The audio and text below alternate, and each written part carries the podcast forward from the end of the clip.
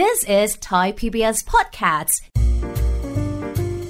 ห้องสมุดหลังใหม่ โดยรัศมีมณีนิน ความเดิมตอนที่แล้ว เกิดการเข้าใจผิด เมื่อมายุรีถูกวิสูตรลวนลามริมชายหาด ปริญญามาเห็นก็โกรธมาก มีการลงไม้ลงมือแล้วก็ไล่วิสูตรออกจากงาน วิสูตรงงมาก ไม่รู้ว่าถูกไล่ออกด้วยเรื่องอะไร แต่เขาก็ผุนพลันออกไปด้วยความโกรธแล้วก็เสียใจ ปริญญานึกขึ้นได้เมื่อมายุรีเอ่ยเตือนว่าเรื่องนี้ดูมีเลสไนแปลกๆ และเขาก็นึกได้ว่าน่าจะเป็นการกระทำของหลวงนรุบาล เหมือนกับทุกๆเรื่องที่ตั้งใจ จะทำให้เขาแตกแยกกับวิสูตรซึ่งก็ถือเป็นกำลังสำคัญ ในการจัดการกับหลวงนรุบาลปริญญารีพาปัทมาขับรถออกไปเพื่อที่จะตามวิสูตรให้กลับมา ท่ามกลางความมืด แม้ว่าปัทมาจะบอกว่า ไม่มีประโยชน์เพราะว่าวิสูตรโกรธมาก และเขาคงไม่ยอมกลับแน่ ๆ เนื่องจากว่าถูกปริญญาดูถูกดูแคลน แล้วก็ใช้คำพูดที่ไม่ดี แล้วก็ไม่มีคำอธิบายใด ๆ อีกต่างหาก เรื่องราวจะเป็นอย่างไรต่อไป เชิญคุณติดตามได้เลยนะคะ กับตอนที่ 29 ว่าจากเหตุการณ์ครั้งนี้ ปริญญาจะสามารถเคลียร์กับวิสูตรได้หรือไม่ เขาทั้งสองจะสามารถสร้างความเข้าใจกันได้อีกครั้งไหม และท้ายที่สุดนะคะ วิญญาณของหลวงนรุบาล จะ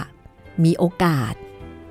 ที่จะเพรียงพร้ำกับฝ่ายของปริญญาปัทมาและวิสูตรบ้างหรือยัง ราะว่าที่ผ่านมาวิญญาณของหลวงนรุบาลนี่เรียกว่า ไม่มีใครทำอะไรได้เลยนะแต่จากความพยายามของทั้งสามคนจะเป็นผลบ้างหรือยัง ติดตามได้เลยค่ะ กับตอนที่ 29 ช่วงที่หนึ่งโรงแรมผีค่ะมยุรีกลับขึ้นมาบนตึก หลังจากที่ปัทมาถูกปริญญา ลากตัวขึ้นรถ แล้วก็ขับออกไปตามวิสูตรให้กลับมา มายุรีเล่าเรื่องทั้งหมดให้ป้าชื่นได้รับฟังป้าชื่นก็พลอยเป็นทุกข์เป็นร้อนไปด้วยว่า วิสูตรจะยอมกลับมาหรือไม่ ทั้งหมดหมายถึงมายุรีป้าชื่น มาริสา ก็ลงมานั่งจับเจ้าอยู่ในห้องรับแขก จนกระทั่ง ชั่วโมงหนึ่งผ่านไป มีเสียงรถแล่นเข้ามาในโรงแรม มากันแล้ว ขอให้ได้ตัวมาทีเถอะป้าสงสาร แต่หนูว่า ไม่น่าจะมานะคะ หนูสังหรณ์ยังไงก็ไม่รู้ ปริญญากับปัทมา เดินเข้ามาในห้อง ปริญญาเห็นมายุรี ก็หัวเราะแห้งๆก่อนจะบอกว่า ตามไม่ทันครับ ขับเร็วเหลือเกิน ออกไปแป๊บเดียว มองไม่เห็นหลังแล้ว หนูบอกแล้ว ยิ่งกำลังโมโหอย่างนี้ เหยียบอย่างน้อยก็ร้อยหรือว่าร้อยยี่สิบอันนี้ก็ทำให้เราได้เห็นถึง สมรรถภาพของรถในยุคนั้นนะคะร้อยหรือว่าร้อยยี่สิบนี่ก็ถือว่าเร็วมากแล้วใช่ไหมถ้าเป็นสมัยนี้ก็น่าจะประมาณร้อยห้าร้อยหกนะ หรือไม่ก็เกือบสองร้อยเป็นเพราะดิฉันเองค่ะ ที่หนักปากไปหน่อย ถ้าดิฉันพูดซะตั้งแต่ตอนนั้นป่านนี้ก็คงเข้าใจกันไปแล้ว ดิฉันก็นึกแปลกใจอยู่เหมือนกัน ว่าเสียงหัวเราะของคุณวิสูตรมันดูห้าวๆน่ากลัว แล้วก็ไม่สดใส เหมือนที่วิสูตรเขาเคยหัวเราะ แต่จะว่าไป เรื่องนี้ก็ได้ประโยชน์นะคะ คือทำให้ดิฉันเชื่อในอำนาจเร้นลับ หมายความว่าคุณเข้าใจ ทราบดี แต่ว่าคนที่ทำให้คุณเข้าใจเรื่องราวดี กลับต้องจากเราไป แล้วก็จากไปด้วยความขุ่นมัวซะด้วย หนูรู้จักวิสูตรดีค่ะ เขาเป็นคนขวานผ่าซาก พูดจริงทำจริงบุ่มบาม ดูแต่วันนั้นสิคะ เจ้าปลิวยังลงไปนอนคลุกฝุ่น ถ้าเขาบอกว่าไม่ก็คือไม่ อย่าไปตามให้เสียเวลาเลยค่ะ ไม่มีวันที่เขาจะกลับมา ปัทมาพูดขึ้นมาด้วยความเศร้าใจ ปริญญาก็รู้สึกเสียใจที่จะต้องสูญเสียคนดีไปอีกคนหนึ่ง เพราะความไม่เข้าใจแล้วก็ความบุ่มบ่ามของตัวเอง แต่ป้าชื่นก็กล่าวแนะนำบอกว่า คนที่จะทำให้วิสูตรกลับมาได้มีอยู่คนเดียว คือหนูปัทมา ก็ดูแต่นางครีโอพัตรา กับเจ้าแม่ทัพมักกะโรนีนั่นสิ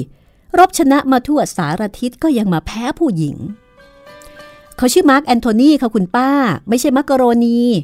นั่นเขาเอาไว้สำหรับผัดกิน เออเออนั่นแหละ นี่นี่เป็นใช้ได้ ป้าถึงได้ว่าหนูควรจะไปอ้อนวอน แล้วก็รับผิดชอบเสียหน่อย ขี่คร้านจะกลับมา แต่ปัทมาสายหน้า ไม่หรอกค่ะคุณป้า คนนี้ยิ่งกว่ามาร์กแอนโทนีลงเขาบอกว่าไม่ก็คือไม่ ถ้าหากเขาจะกลับมาเขาก็จะกลับมาเอง ไม่ต้องไปตาม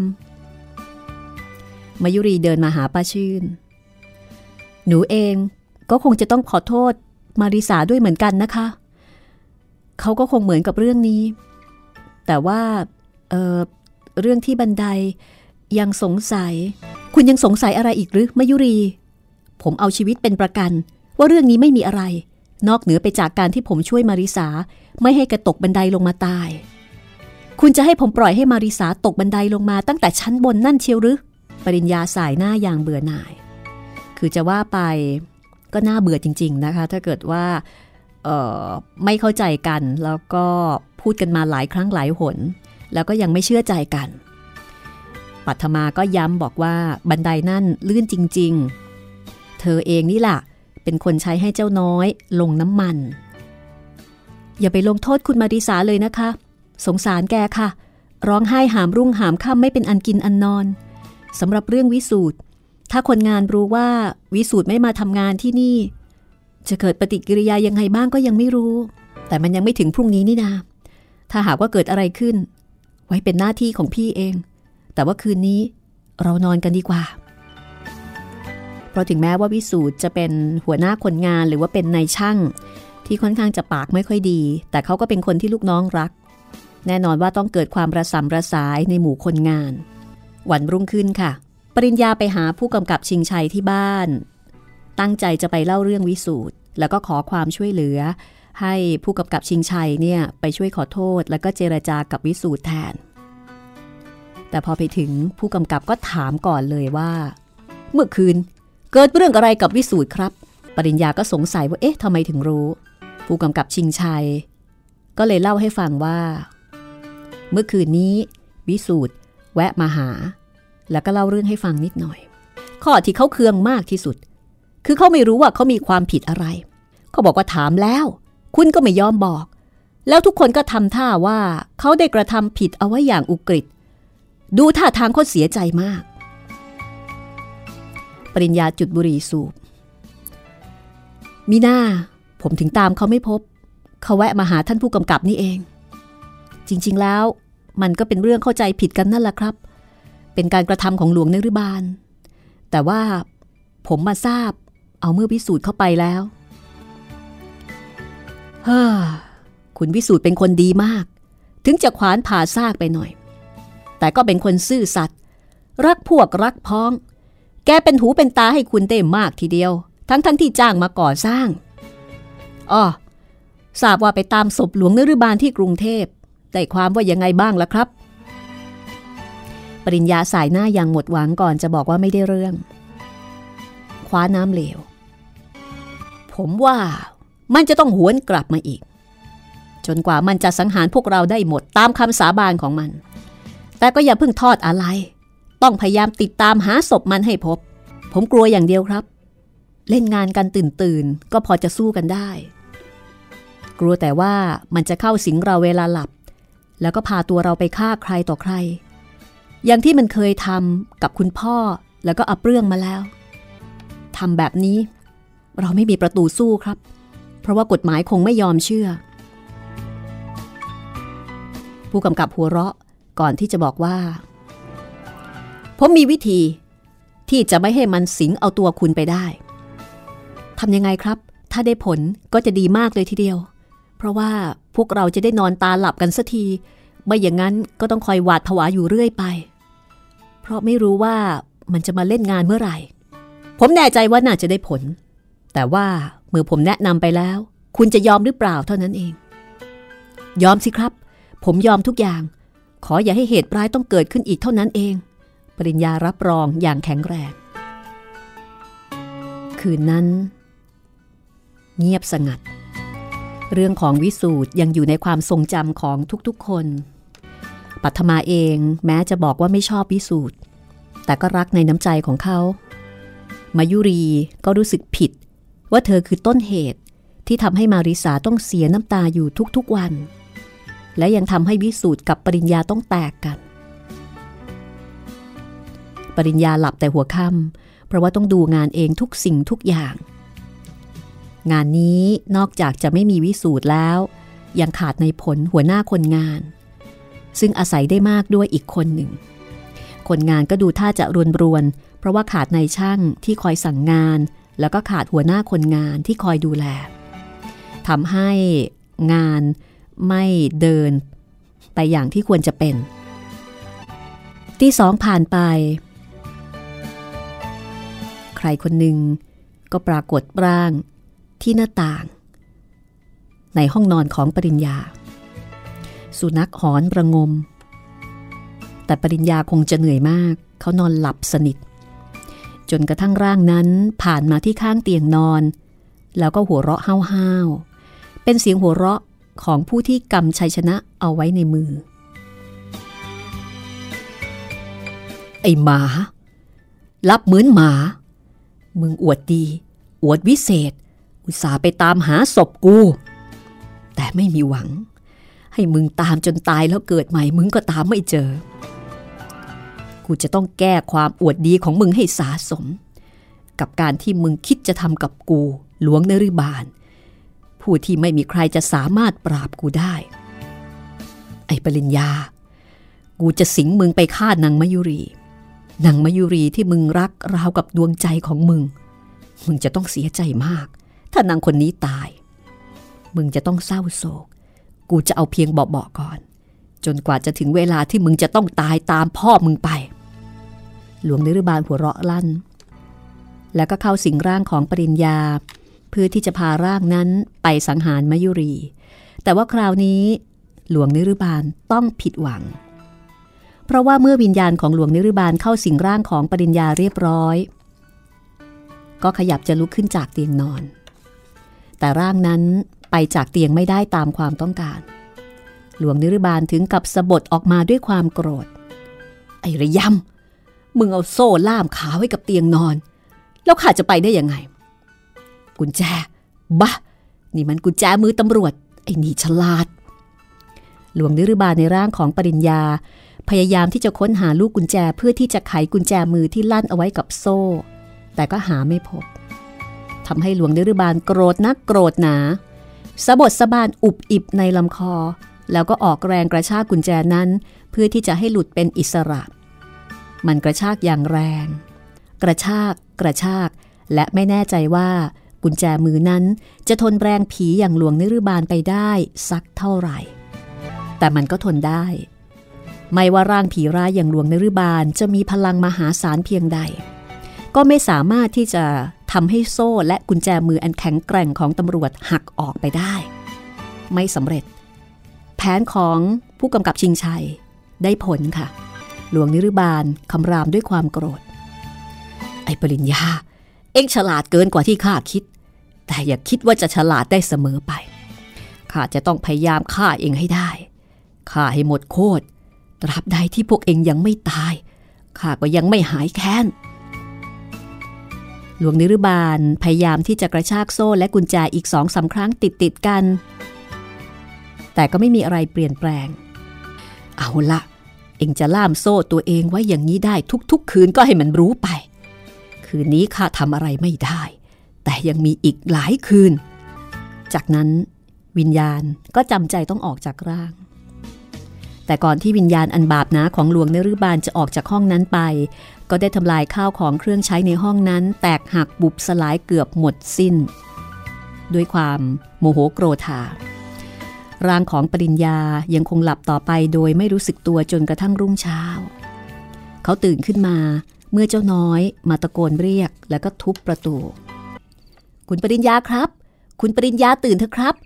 ฉิบหายหมดแล้วครับ ปริญญาลุกขึ้นมา แต่ก็ไม่สามารถที่จะไปเปิดประตูได้ เพราะว่าโซ่เส้นที่ล่ามขาเอาไว้นั้น สั้นเกินกว่าจะไปถึงประตู อะไรไอ้น้อย อะไรฉิบหาย ก็ไม่เปิดประตูนี่ครับ จะให้ผมรายงานทั้งๆประตูปิดอย่างนี้เหรอครับข้าไปที่ประตูไม่ได้ มีอะไรก็ว่ามา เอา้าทำไมมาที่ประตูไม่ได้ล่ะครับ แปลก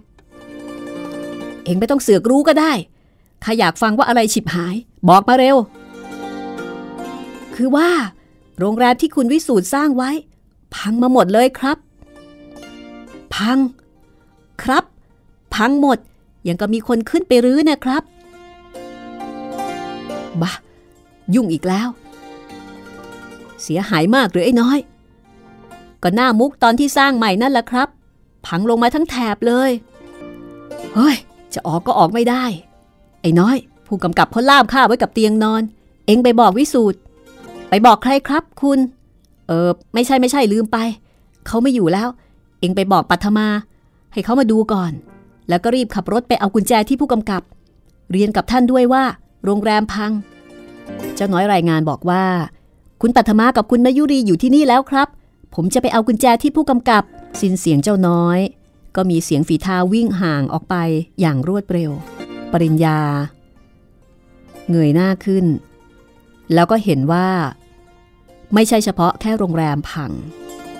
สิ่งที่เห็นในห้องทำให้เขาถึงกับตกตะลึง อะไรกันนี่ ทำไมข้าวของโต๊ะเก้าอี้แตกหักเสียหายล้มระเนระนาดแบบนี้ หมดกัน ถ้วยกาแฟ กระจกเครื่องแป้ง ตู้เสื้อผ้า บรรลัยหมด เสียงปัทมาทุบประตู พี่คะ หนูเข้าไปได้ไหม มีกุญแจห้องไม่ใช่หรอ มีค่ะ มีก็ไขเข้ามา ปัทมาไขกุญแจห้องเข้ามา แล้วก็ต้องตกตะลึงไปอีกคน เมื่อเห็นสิ่งของแตกหักเสียหายระเนระนาด แล้วก็ยิ่งตกตะลึงเมื่อเห็นว่าปริญญาถูกโซ่ล่ามไว้กับเตียงนอนของตัวเองมายุรีซึ่งตามหลังปัทมาเข้ามา ก็งุนงงไม่น้อยไปกว่าปัทมา เรื่องราวจะเป็นอย่างไรต่อไปนะคะ This is Thai PBS Podcasts ห้องสมุดหลังใหม่ โดยรัศมีมณีนิน เข้าสู่ช่วงที่2นะคะของตอนที่ 29 กับโรงแรมผีค่ะ ในช่วงนี้เสียงก็ยังไม่คืนมาร้อยเปอร์เซ็นต์ซะทีเดียวนะคะ ยังมีแหบมีห้าวบ้าง ก็อาจจะต้องอทนฟังต่อไปอีกสักนิดสักหน่อย ช่วงนี้ไวรัสทำงานหนักนะคะ แล้วก็ทำงานได้อย่างมีประสิทธิภาพมาก หาคนที่ไม่เป็นหวัดนี่ยากเต็มที ถ้าไม่เป็นหวัดก็เป็นไข้หวัด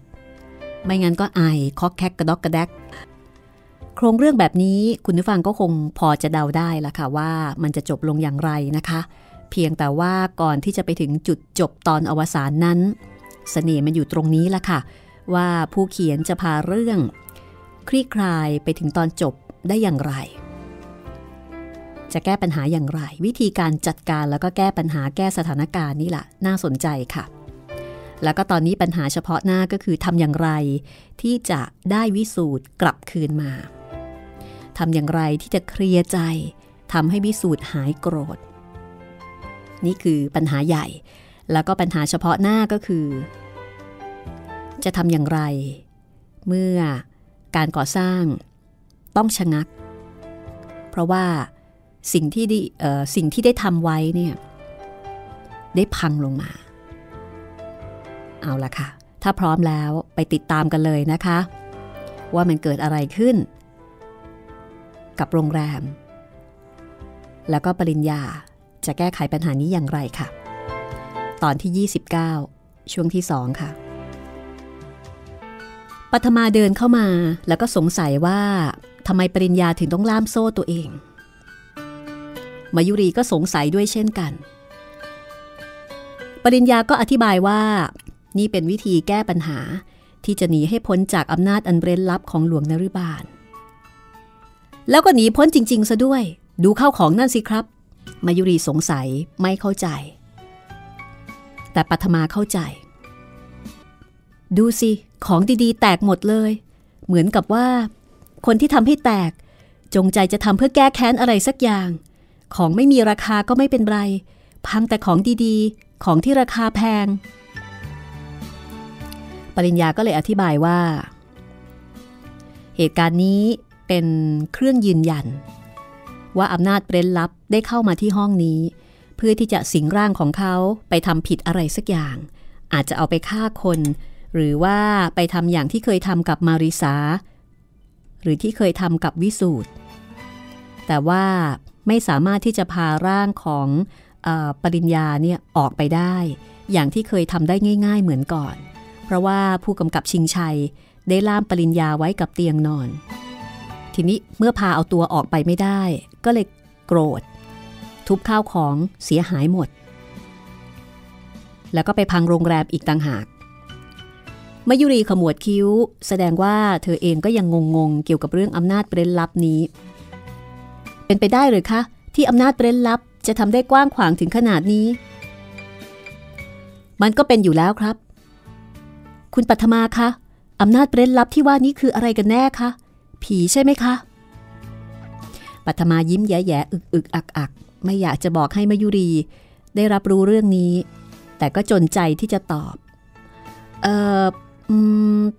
ก็ทำนองนั้นนั่นแหละค่ะ แต่ว่าเรามาพูดกันเรื่องตึกพังก่อนดีไหมคะ ว่าจะทำยังไงกันต่อไป ปริญญาขยับตัว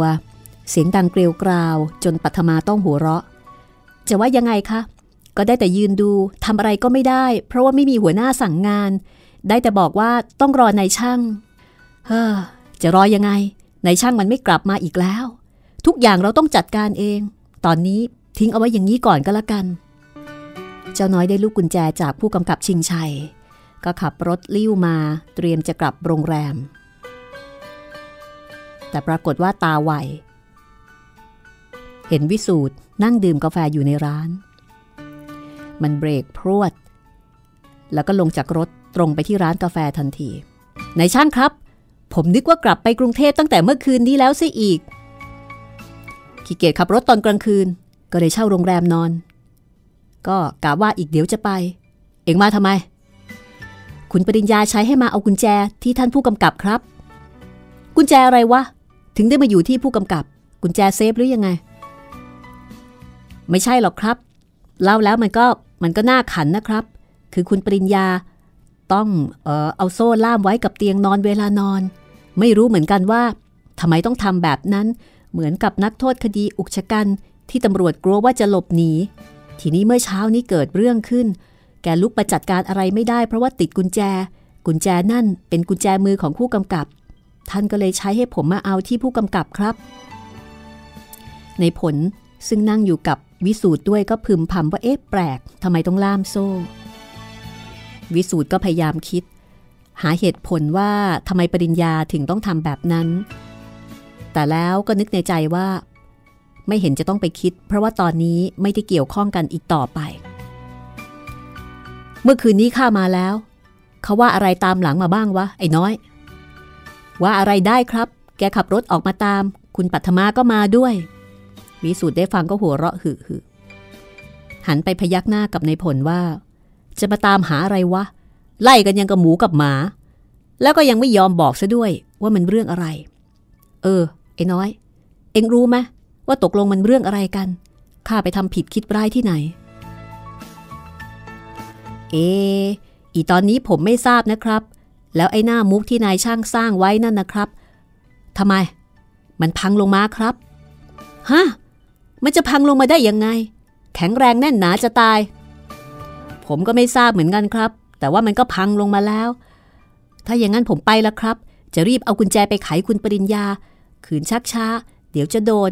ผมไม่ไป แกก็ออกจากห้องไม่ได้ จากนั้นเจ้าน้อยก็เพ่นพรวดขึ้นรถ อีกครึ่งชั่วโมงต่อมา ก็ถึงโรงแรม หยุดรถลงที่หน้าตึก รีบวิ่งขึ้นไปบนห้องปริญญาให้เร็วที่สุดเท่าที่จะเร็วได้ เมื่อไปถึงก็เห็นปริญญายังคงนั่งอยู่บนเตียง จากนั้นเมื่อไขกุญแจให้ปริญญาเสร็จเรียบร้อย ปริญญาก็จัดการทำธุระส่วนตัวอาบน้ำอาบท่า แล้วก็ลงมาสมทบกับปัทมาแล้วก็มายุรี ปริญญากับปัทมา ก็ปวดหัวละค่ะ เพราะไม่สามารถที่จะแก้ปัญหา ในเรื่องการก่อสร้างได้ อย่างนี้จัดการเองไม่ได้หรอกปัทมา สงสัยว่าพี่คงจะต้องไปกรุงเทพ ไปหานายช่างใหม่ลำพังคนงานทำไม่ได้แน่ จริงสิคะ คนงานพวกนี้เขามีความรู้แค่ใส่ไม้ตอกตะปูหล่อปูนทำแบบเท่านั้นเอง ไม่มีนายช่างคอยสั่งงานเขาทำไม่ได้ ฮ้พี่ก็ไม่ค่อยจะกว้างเสียด้วยสิ ทางนี้ ปริญญาบ่นพึมพำไม่รู้ว่าจะไปหาในช่างเก่งๆ จากที่ไหนได้ ปริญญาคะไม่ต้องไปกรุงเทพแล้วล่ะค่ะ มายุรีเอื้อมมือมาสกิดปริญญาทำไมล่ะครับ โน่นนะคะ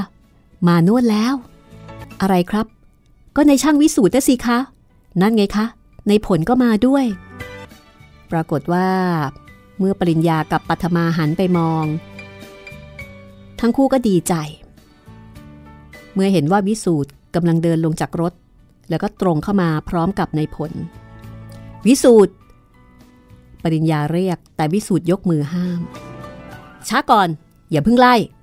อยากจะขออนุญาตดูนิดเดียว ว่ามันพังเพราะอะไร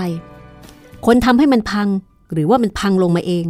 ไอ้นี่มันเกี่ยวกับเทคนิค ในผลมาทางนี้ แล้ววิสูตรก็เดินเลี่ยงไปดูซากตึกที่ว่าพัง ปัทมาแอบกระซิบกับพี่ชายว่า เห็นไหมคะ ยังโกรธอยู่เลย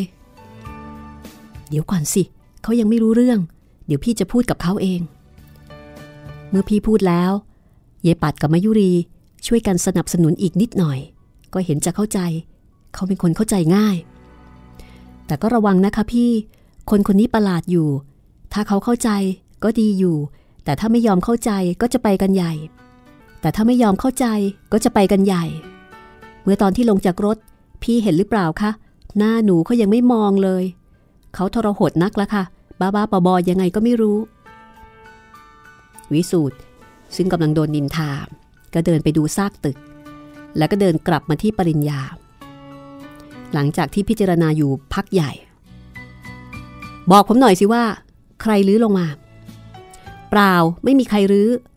สร้างเสียเงินเสียทองแทบตายจะไปรื้อทำไมกัน แต่ตามเทคนิคของผม เมื่อพิจารณาแล้ว มันปรากฏอย่างแน่ชัดว่า มันถูกใครสักคนรื้อ มันไม่ได้พังลงมาเอง ไม่มีใครรื้อจริง ๆ มันพังลงมาเองพังลงมาเองไม่ได้ ข้างบนไม่มีน้ำหนักอะไรเลย แต่คานล่างคอนกรีตหนาเกือบฟุต มันจะพังลงมาเองไม่ได้เด็ดขาด จะต้องมีคนรื้อแน่ แต่สงสัยว่าทำไมถึงรื้อได้รวดเร็วนัก ถ้าหากเราจะรื้อต้องใช้คนงานถึง 30 คน ถึงจะรื้อได้เสร็จภายใน 12 ชั่วโมง นี่ได้ข่าวจากเจ้าน้อยว่าเพิ่งรื้อกันเมื่อคืนนี้เอง ไม่ใช่เมื่อคืนค่ะ เมื่อเช้ามืดนี้เอง ปัทมาตอบแทนพี่ชาย วิสูตรฟังเสียงปัทมาโดยไม่ยอมมองดูหน้า ปริญญาสนับสนุนน้องสาวว่าเมื่อตอนตีหนึ่งเขาเองยังเดินตรวจงานอยู่เลยนายมัดก็บอกว่าเมื่อตอนตีสี่ทุกอย่างก็ยังคงเรียบร้อย คนงานได้ยินเสียงโครมครามเมื่อตอนตีห้านั่นเอง วิสุทธ์ให้ความเห็นว่า การที่จะรื้อเช่นนี้ได้ต้องใช้คนงานทั้งหมดราวๆร้อยคน ถ้าหากจะมีคนงานเพียง5คน10คน ก็รื้อได้แต่กระเบื้องมุงหลังคา แต่ถ้าหากมันพังลงมาเอง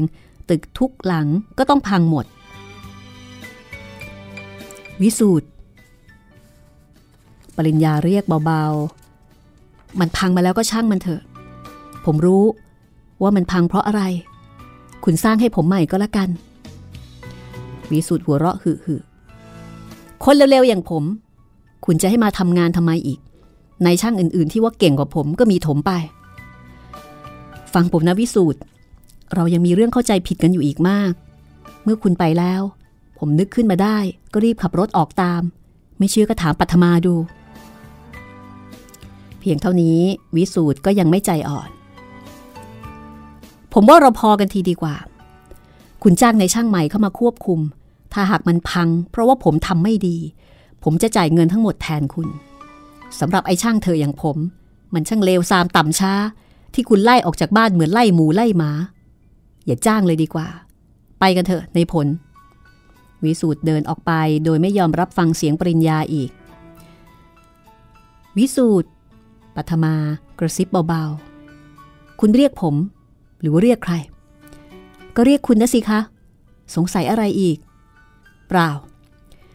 เพียงแต่ผมไม่เชื่อหูตัวเอง เพราะไม่นึกว่า จะได้ยินคุณเรียกผมแบบนี้อีก วิสูตรคะเข้าไปในห้องรับแขกกับดิฉันประเดี๋ยว ดิฉันมีเรื่องสำคัญที่จะพูดด้วย นะคะ ดิฉันขอร้อง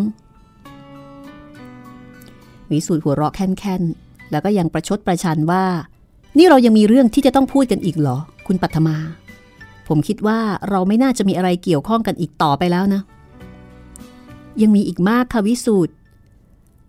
แต่ว่าคราวนี้คุณไม่ต้องพูด เพียงแต่ฟังเท่านั้นก็พอแล้ว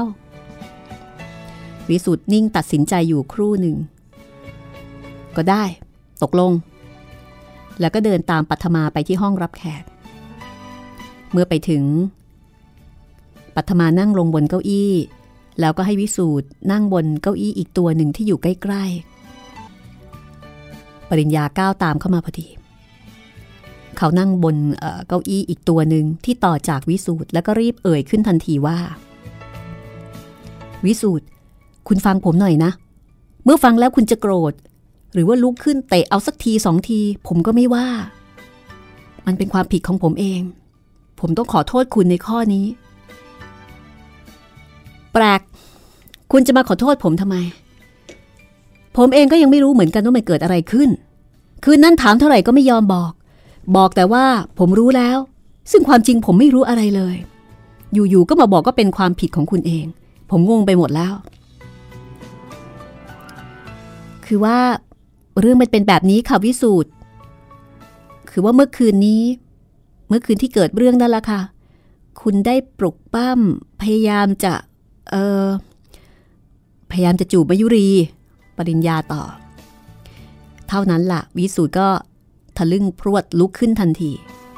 ผมเนี่ยนะ จะปล้ำจูบมายุรี จริงค่ะ ดิฉันกับพี่ปริญญาไปเจอที่หาดทราย ถ้าไม่เชื่อ ก็ลองไปถามคุณมายุรีดูสิคะ ไปพบที่หาดทรายได้ยังไง ผมนอนหลับแงอยู่บนเก้าอี้ตัวนี้ ห้องนี้ เบาๆหน่อยวิสูตรฟังเราให้จบซะก่อน แต่ว่าตอนนั้นด้วยอารมณ์โมโห ผมไม่ได้บอกคุณว่า มันเป็นเรื่องอะไร เพราะเข้าใจว่าคุณรู้ดีอยู่แล้ว แต่ทำไก่ว่าไม่รู้ ตอนนี้ต้องขอโทษ คือผมยอมรับผิด แล้วก็เออแล้วก็ แล้วก็เป็นเรื่องที่เกิดขึ้นกับคุณมายุรี คุณก็เลยโกรธ แล้วไงต่อไป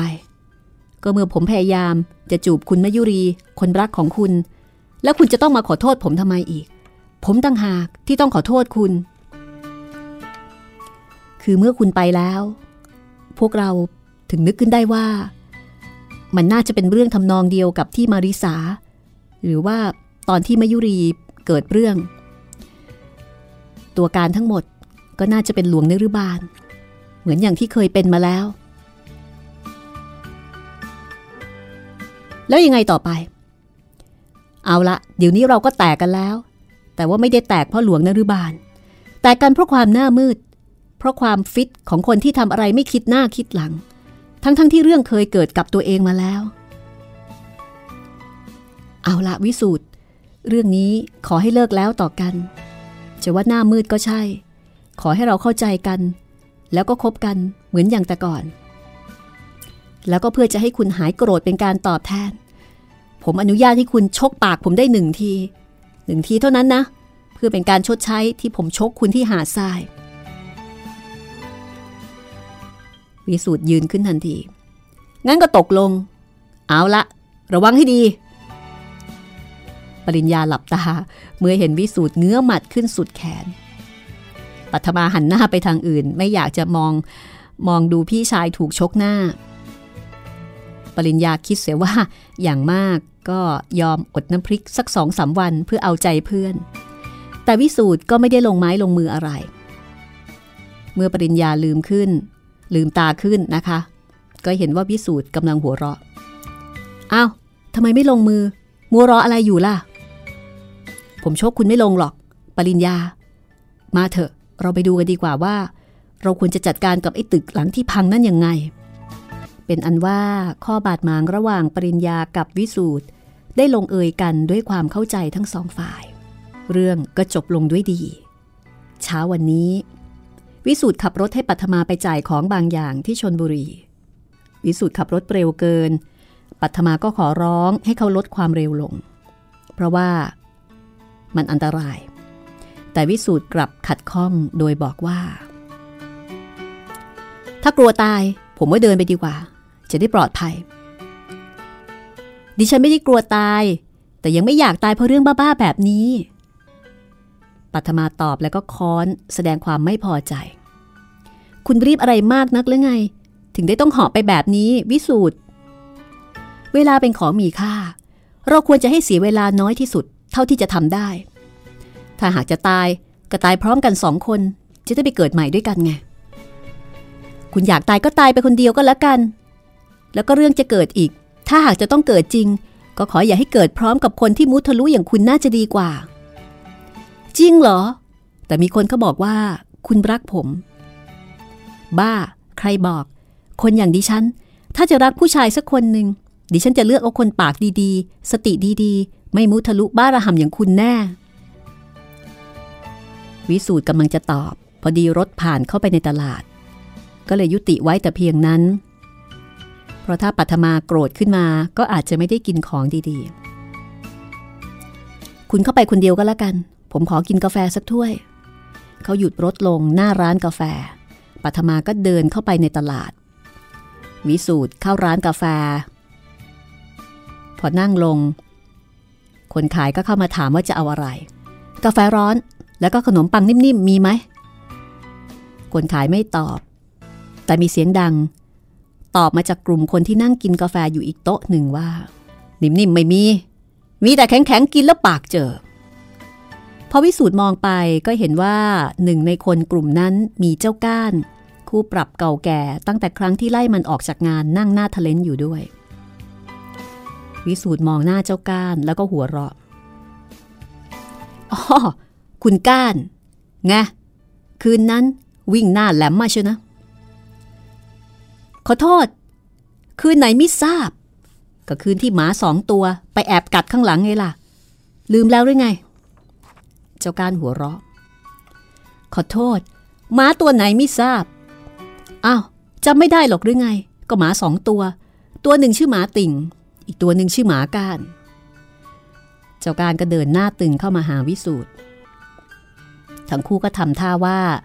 จะฟาดปากกันแน่ ๆ เจ้าของร้านเห็นท่าไม่ดี ก็เข้ามาห้าม ให้ออกไปมีเรื่องข้างนอก วิสูตรก็บอกกับเจ้าของร้านเป็นเชิงปลอบว่า ไม่เป็นไรหน้าเฮีย ความจริงอ้วก็ไม่อยากจะเกิดเรื่องนะ หอกของอ้วดีๆ ไม่อยากจะเอาไปแทงแรงเลย แต่เมื่อมันโฉบเหนือกระบาลอ้วมันก็คงจะต้องเอากันสักหน่อย ไม่เป็นไรหรอกนะเสียหายเท่าไหร่อ้วใช้ให้ แต่ขอให้ได้แทงแรงตัวนี้สักสองสามทีก็แล้วกัน จ้าของร้านก็ถอยห่างออกไป เพื่อเห็นว่าวิสูตรทำท่าจะเอาจริง วิสูตรลุกขึ้นยืน ร้องถามเจ้าก้านว่า ไหนล่ะ ขนมปังแข็งๆ อยากกินนักหรือไง อยากกินก็ได้ พอขาดคำเจ้าการกระชกเปรี้ยงมาที่หน้าของวิสูตรอย่างสุดแรงเกิด วิสูตรเอี้ยวตัวหลบทำให้เจ้าการพลาดเป้าหมาย เจ้าการหน้าชาด้วยความอับอาย มันกลับตัว พุ่งกำปั้นเข้าใส่หน้าวิสูตรอีกครั้ง แต่ก็ผิดอีก คราวนี้ทำให้เสียหลักทลาไปข้างหน้า วิสูตรเอาแข้งส่งให้ที่สีข้าง เจ้าก้านเสียงดังอัก เจ้าก้านก็แสดงท่าแรงปีกหัก หัวทิ่มเก้าอี้คว่ำหน้าลงกับพื้นทันทีพักพวกของเจ้าก้าน ที่รอคอย ดูตอนอวสานของวิสูตรก็ต้องหยุดความคิด เพราะว่าเหตุการณ์ไม่ได้เป็นไปอย่างที่คาดคิด เจ้ากานทั้งเจ็บทั้งอาย พอลุกขึ้นมาได้ก็จดจดจ้องจ้องแต่วิสูตรก็แยบเข้าไปที่จมูกอีกครั้งหนึ่ง คราวนี้เล่นเอาเลือดกำเดาออก บอบอเท่านั้นลยเว้ย แต่วันนี้รับรองว่าจะต้องเอาให้ถึงหลับ เจ้ากานนึกเดือดขึ้นมา ตรงเข้าหาวิสูตรอีกครั้ง แต่ก็ต้องเซถอยหลังกลับมาอย่างไม่เป็นท่า จากนั้นก็โดนอีกหนึ่งสองสามสี่หมัดติดตามมาราวกับหาฝนจนไม่มีโอกาสที่จะตั้งตัว และหมัดสุดท้ายก็เล่นเอาเจ้าก้านม้วนกระเด็น เหมือนกับถูกใครจับคว้าง ล้มลงไปนอนอยู่กับพื้นอย่างเงียบเชียบ และไม่มีทีท่าว่าจะลุกขึ้นมาหาเรื่องได้อีก เรื่องราวจะเป็นอย่างไรต่อไปนะคะ มีเรื่องกับผียังไม่พอ ยังจะมาต่อมีเรื่องกับคน เหตุการณ์นี้จะนำพาไปสู่อะไร ติดตามได้ตอนหน้าตอนที่ 30 โรงแรมผี This is Thai PBS Podcasts. ห้องสมุดหลังใหม่ โดยรัศมีมณีนิน